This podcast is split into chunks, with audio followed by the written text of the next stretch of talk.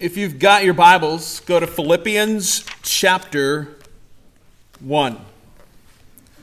Philippians chapter 1. Um, we are in the month of Thanksgiving. This is the month that we, that we set aside specifically to, to celebrate Thanksgiving. And, and I know there's parts of me that still, you know, listen, I'm, I'm, I've already pulled out and pulled my Christmas music out. I know that, but this is but this is the month we typically set aside for Thanksgiving. And oftentimes we, we can just get into the holiday groove and we can really miss the idea of Thanksgiving. We can miss the idea that it's supposed to be a, a 365 day a year thing that Christians do. We as Christians, we as Christ followers, should live in a state of thanksgiving. And I love that we, we kicked that off last night at our Bible conference this idea that Christians are to always live in a state of giving thanks. And, and I, I, it's, it's a difficult thing for us as, I think, as Americans, um, we miss this stuff. We miss this stuff. And what I want to try to do from the power of God's word is I want us to look through the text and I want us to see the, the power of God's word when it comes to the idea of living a thankful, living a grateful life. And so I, I, I, thought, man, it'd be a great idea to go through the book of Philippians. And so I want us to go through the book of Philippians for a little bit and just see how Paul writes this stuff to the church of Philippi. And so um, the idea of this is not, it should be a lifestyle. It shouldn't just be a month out of the year. It should be a lifestyle for us. And the book of Philippians was written by Paul during his imprisonment in Rome. So I want us to think about this that the, the, the pages that we're reading in Philippians were written from a man inspired by the Holy Spirit to write this, but he's not in some sort of a, a um, resort. He's not He's not laying on the beach at a resort. Eh, but the tone of the text, you'd think maybe he was. You'd think maybe, well, man, he's having a good time wherever he's at. He's, he's, he's so grateful. He's so thankful. He was sitting in a Rome, Roman prison. And if you know anything about the history of Rome, it wasn't the Four Seasons. it, it, just wasn't. And so um, around, the, around 60 to 61 AD, Paul writes this to the church of Philippi, and who this church was majority, the majority of the church was made up of Gentiles. So, folks like you and I, the, the church was made up of Gentiles. And so, the tone of the book, the tone of this, is one of gratitude to thanksgiving. And, and I wanted, like I said, I want us to just take a few moments to understand the idea that he is sitting in prison while writing this letter. And the tone is not, oh, guys, listen, the food here is horrible. It's just rough. I'm down here in this prison cell. Oh, it's just rough. It's hard. He's not, he's not saying these things. He's not saying, woe is me. Or, oh, pitiful poor me in prison. No, it's not. It's the direction of the tone of the, the letter is completely different. I love his opening statements in Philippians 1. Paul and Timothy, servants of Christ Jesus, to all the saints in, the, in Christ Jesus who are at Philippi with the overseers and the, de- and the deacons, grace to you and peace from God our Father and the Lord Jesus Christ. So this is this his opening statement. This is a normal greeting that Paul usually gives is this idea of grace to you. Grace to you. Peace from God. So he's he's opening the letter here with this idea of I want to extend grace. I want to talk about grace here. And then we move into verse 3 and it says, I thank my God in all my remembrance of you. I thank my God in all my remembrance of you. This is how he starts the letter. The idea is that even in prison, every time he's thinking about the brothers and sisters at the church of Philippi, he gives God thanks for those individuals. When, when he's in the most dire of straits that a person could be in, He's talking about how he's thankful for his church. He's sitting in prison and he's, he's saying, the first thing out of his pen is thank God for you. I thank God for my church. I thank God for the saints at Philippi. Rather than complaining about his circumstances, he's expressing his desire of gratitude that he is able to be able to pray for them. He's thanking God for the brothers and sisters. We as Christians need to be better about thanking God for our brothers and sisters in Christ. Amen? We just do. We need to be thanking our mighty and sovereign King Jesus for those believers that are in our lives. Rather than making comparisons and complaining about brothers and sisters in church, listen, I know. Like, some of you don't like other people for certain reasons. I get it. I understand that. But here's the thing the common denominator for all of us is Christ Jesus. And in 10,000 years, the differences that we might have here are not going to be even, even worthy to compare because Christ is going to be in front of us. We should be, rather than complaining, com- comparing ourselves to our brothers and sisters in church, we should be taking the time and the energy to pray and encourage those that are in the church. Amen? Like that's what we should be doing. Praying people in church, it, it, it changes the inside and outside. It changes the er, things. What would it look like in our lives if we as Christians dedicated ourselves to pray for those in our church?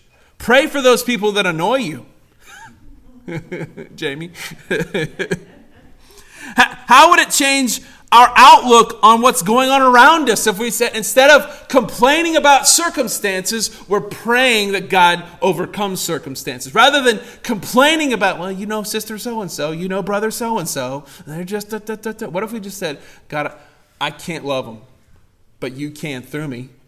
I can't love them, but you can through me. And so, God, I pray that you'd change my attitude, you change my heart, and that I would be thankful for that individual, and I would pray for them, and that I would do anything and everything to show off your grace to those people that are around me. Praying people in church, praying for people in the church and outside of the church.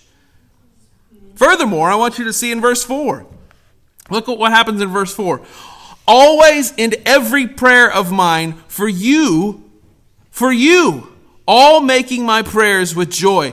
Always in every prayer of mine, for you all, for all of you, I'm making my prayer with joy. This isn't a begrudging, oh man, I let me just, Lord, thank you for Darren. Thank you for Ty. Like we're not, that's not happening. Right? He's saying in his prayer, he is exuberantly joyful. He's so overfilled with joy. So, so this is saying here that when he's praying, it's not a just it's not a begrudging prayer. It's a joy-filled prayer. He, he's not he's not just grateful for them, but rather his heart is filled with joy when he thinks of how this church has carried out the mission of the gospel in the city of Philippi.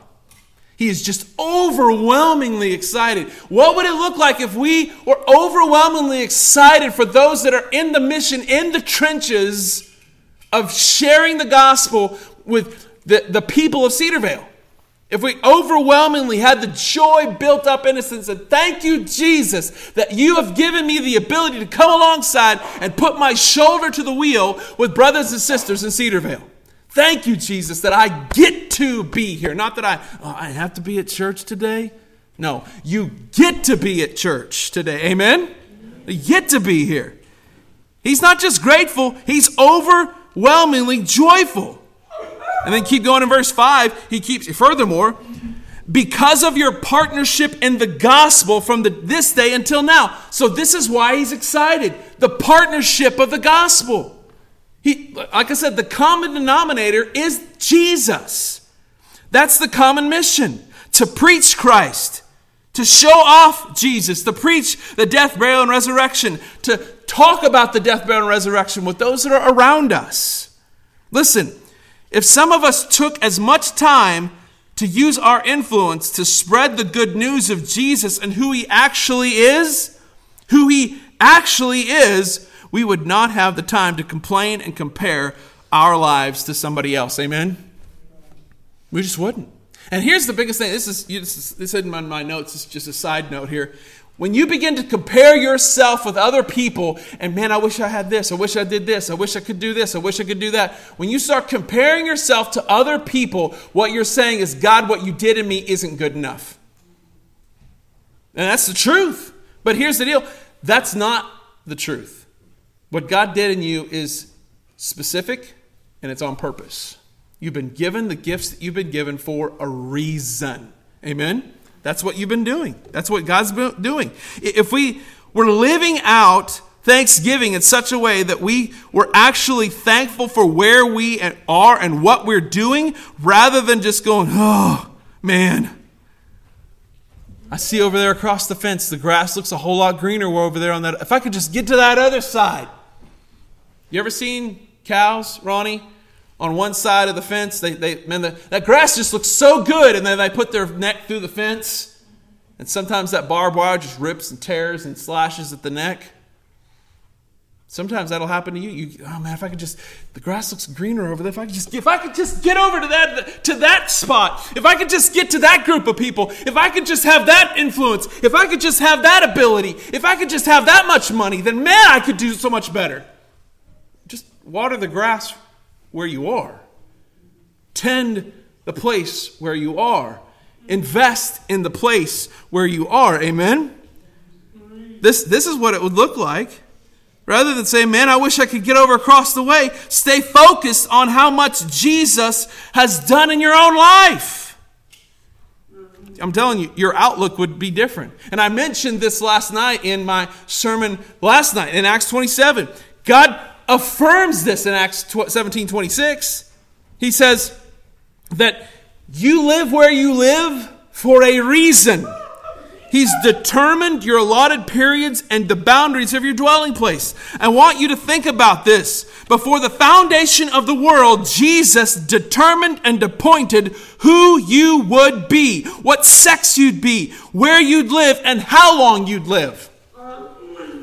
Like that's, God determined all of those things. God did not make a mistake with you. You are not a mistake. I know sometimes we feel like, and I've said this a couple times, oh, we had little, you know, Junior, he's just a happy little accident. Not in God's economy. Not in God's economy. Like, this shows off the absolute sovereignty of how mighty King Jesus truly is. And furthermore, that should cause in us to be bold to live our lives in such a way to show off the, the gratefulness and the thankfulness of who Jesus is. You're right where you are. God has you right where He wants you to be. You are where you are for a reason, and don't take that for granted. Amen? Don't take that for granted. And on the other hand, when you see and hear and say things like, man, I, I know I was born, like this is the, and I, and I have to say this because this is the culture we live in. And so people might hear this, and I'm, I just want you to understand something. God doesn't make a mistake. And you say, well, God made me a man, but man, I just wish I was a woman. I, listen, my mom used to always say, never mind, I'm not going to say it. Never mind, I'm not going to say that. The more I think about it, it's probably not a good idea. So, but it just, these are recorded, so I need to be somewhat tame. I'm just the idea that you're not a mistake. God didn't make a mistake. And when you start saying things like that, when you start saying, God, I know you made me this way, but man, I wish I was this. You're telling the tri- listen, you're telling the triune God of the universe you made a mistake. Like that's bold, not bold like confidence bold, that's just stupid bold. To tell the God of the universe that he made a mistake? I don't think so. I don't think so. God does not make mistakes. You are who you are on purpose, and you should celebrate that fact. Hey, I, I told that to a group of about a thousand young men this last spring at a conference. I said, Listen, young men, don't let the culture tell you that being a man is evil because it's not.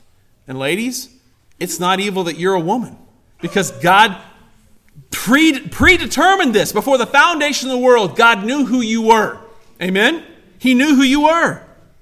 And then to, to further add to this, look at verse 6. Now, verse 6, I might get a little excited over. I know you think, Caleb, you've already been excited. Listen, I'm going to tell you a little bit, I'm going to get even more excited. Verse 6. And I am sure of this He who began a good work in you will bring it to completion on the day of Jesus Christ. Now, I need you guys to understand something. God does not, listen, God does not regret saving you. I know that sometimes we can think in our minds that, oh man, God's up in heaven wringing his hands about me today. I've heard people say that, man, I bet God just really, just wishing he could have a mulligan on me. No, he doesn't. God does not regret saving you. He saved you on purpose. He saved you on purpose. How do I know this? Because the Bible says so.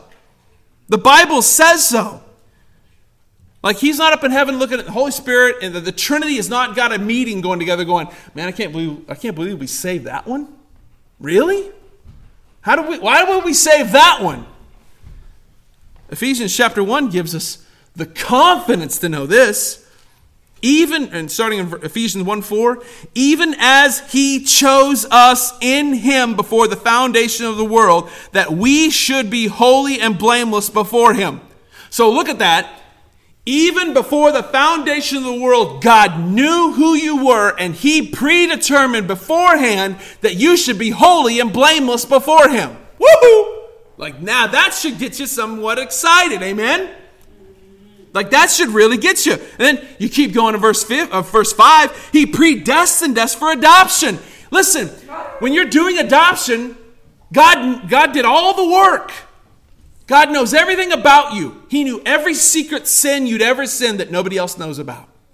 He knows those thoughts that you've had. How many in the room have had some pretty funky thoughts?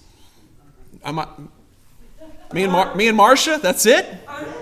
Okay, Steve. All right, Steve's in the back. All right, cool. Darren, come on now.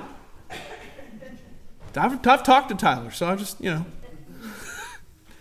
But he, he predestined us for adoption. He knew everything about you and he still came after you anyways. He said, I want that one in my family. I want that one in my family. God does not regret saving you. Dear child of the living God, he knew everything about you. And he, listen, he knew you'd be a hot, crazy mess. He's not shocked by your sin. He's not going, oh, Oh my gosh, that actually, how did that happen? Wait, what? No, he's just, yeah, I knew that. I saw that a millennia ago. I saw that coming down the pike a millennia ago. I knew it was coming, but guess what? I love you anyways, and I came to buy you back. I came to buy you back. Because, and here's the thing He, listen, He's the one who chose you. You didn't choose Him. You, oh, Caleb, I don't believe that. Hold on. Just so you know that's the truth. John 15, 16 says, You did not, this is Jesus speaking, you did not choose me, but I chose you. I appointed you. That's Jesus talking. That's not, that's, that, that's the red letters. This is Jesus saying, You didn't choose me, I chose you. I appointed you. That you should go and bear fruit, that your fruit should be, abide, so that whatever you ask of the Father in my name, it may, may be given to you. He, Jesus, knew everything, every rotten, depraved thing about you, every lustful thought, every prideful action, every filthy word that's ever come out of your mouth, and He still came to set you free. Now, that, like I said, He who began a work in you. Did Jesus begin a work in you? Yeah. I was, I was just out of high school in 1998, fall of 1998.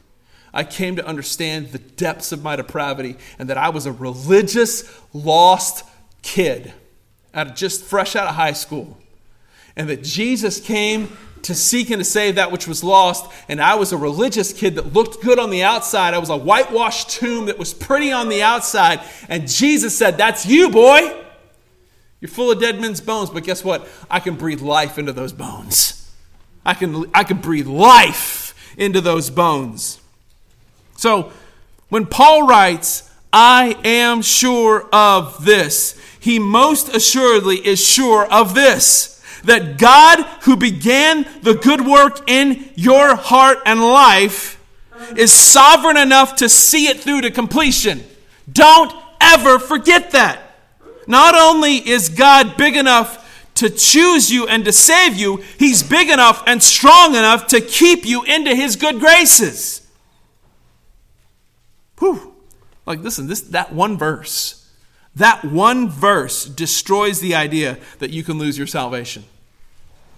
Because what, what he He who began a good work is faithful to, to see it through to completion. Who's the one that's faithful? Not me. As John MacArthur says, if you could lose your salvation, you would. if you could, you would. He's, he's strong enough to keep you. Because th- that's, that's just who he is. God's sovereign enough to save and to keep you. So understand this. You're not, listen, you're in the room here, you hear this audio, I want you to hear this. You're not too messy that God regrets saving you. Caleb, you don't know my sin. You don't know what I've done. God, I'm sure God. I've had conversations with dozens of people say, man, I just don't understand how God could even like me. Because sometimes aren't there days where you don't even like yourself? Anybody? Because we think, man, if, if I don't like myself some days, man, I'm pretty sure, man, God's big. Why would he even care about me? Because the Bible says he cares about you. That we can cast all of our anxieties, all of our cares on Him. Why? Because He cares about you. He cares about you. God doesn't regret saving you. He knows you and loves you. That's why He is convinced and awakened. He, that's why He convinced you and awakened you to His need. That, like I, I've said this half a dozen times. There are dozens and dozens and dozens of people in Cedarville, Kansas this morning that woke up and they were not concerned about their sinfulness. They didn't care. They were not concerned with wanting to know more about Jesus. They were just living their life according to the flesh. I'm hungry. I'm thirsty. I want something that makes brings me pleasure. Those three things. It's all their just auto, just autopilot on. And there's, there's dozens of people this morning who have no idea that they need Jesus and that their sin is what's causing their problems. That God awakened you to that, that's mercy. That's amazing. So, this is why Paul writes in verse 7 It is right for me to feel this way about you all, because I hold you in my heart, for you are all partakers with me of grace. So he says, It's right that I feel this way about you. It's right that I feel this way about you, that I love you.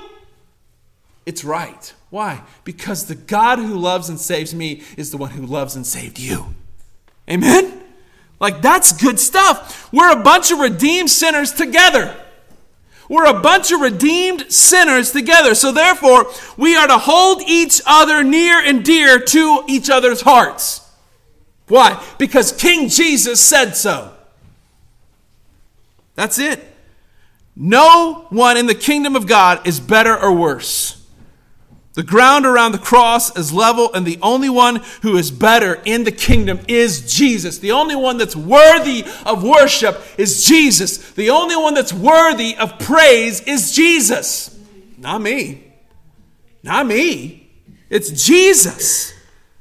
And we're going to do that together. Listen, we're going to be standing around the throne together and we're going to be singing the praises to the King of Kings and the Lord of Lords. And listen, you aren't going to be looking over me going, I wonder what Caleb thinks of me. You know what we're going to be thinking?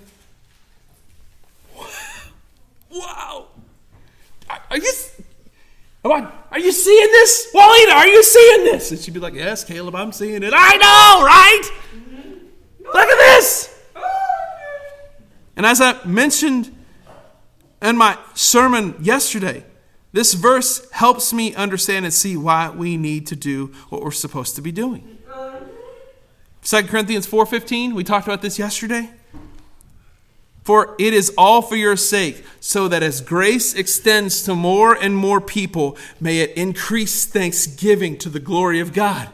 Like, this is the idea is what we're doing here is to not just stay confined in the walls of the building. We got to get outside of the walls of the building and we start telling more and more people about the goodness and the glory and the grace of the Lord Jesus Christ. And when grace extends, people become thankful because they realize how sinful they were. And they're thankful to God that they've been redeemed and reconciled. Amen? Come on. Out of the mouths of babes. Come on, man. That's good stuff. When sinful humanity comes to the point where they repent of their sins and they trust the Lord Jesus Christ, thanksgiving is a natural outpouring of our lives. And listen, this is how we change the culture. Just a slow, steady, consistent walk. That's how we change the culture. But it, it only happens when we take an activated role and walk on purpose. We walk on purpose. So that you may approve of what is excellent, so that to be pure and blameless for the day of Christ filled with the fruit of righteousness that comes through Jesus Christ to the glory and the praise of God. That's what you're to do. This is the idea in the text here. So that you may approve of what's excellent. We walk around and we do the things that we do. We come alongside and listen, when you love when we love each other well, the scriptures say when you love each other well, that makes people understand that I'm your God. They're going to be like, man, why in the world does Robert and Caleb get along so well? Why? Because Jesus is king of their hearts. Because Jesus is king of their hearts. Right? Why do these guys love each other the way they why do they give so sacrificially to help? What is the difference? It's because Jesus sacrificially gave to change our lives. So, therefore, what we do is we sacrificially give to change other people's lives and to point them towards the ultimate changer, Jesus. Amen? That's what we're called to do. That's the direction we're supposed to go. Like, let's, let's just make the commitment here and now. Say, this is the year starting this starting in this season that we're going to live a year-long life of thanksgiving and praise and glory for his name's sake. For his name's sake. For the glory and the praises of god. That's verse 11 and that's that's it. That's it. And then we're going to see next week the beginning and the advancement of the gospel the advancement of the gospel, when people walk in this way, when we're praying for one another, when we're coming alongside each other and having a joy filled prayer life for each other, what happens? Christ increases in the hearts of men and women in the places where we live. That's good stuff. That's good stuff. Not because I say it, but because the, the Word of God says it. Amen? Amen? So as we as we get ready to go into this place, in this season of having Thanksgiving, what you and I need to be doing is we need to be on purpose saying, God, what do you want me to do? How do you want me to pray for that person? How can I come alongside and be a blessing? How can I be a blessing to those who need to, to know Christ? Well, pray on purpose. Always and in every prayer of mine, for you all, I'm making my prayer with joy. So when you have your prayer time today, God, I thank you for my church. I thank you for the men and the women who are in this place. I thank you that, God, you have chosen me to be in the place where I am for this reason. Don't look at a man, I wish I was over at that other church. Man, I wish I was with that other group of people. Nope. I'm thankful for the people I'm with.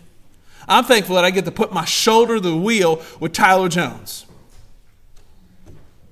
Robbie Gage,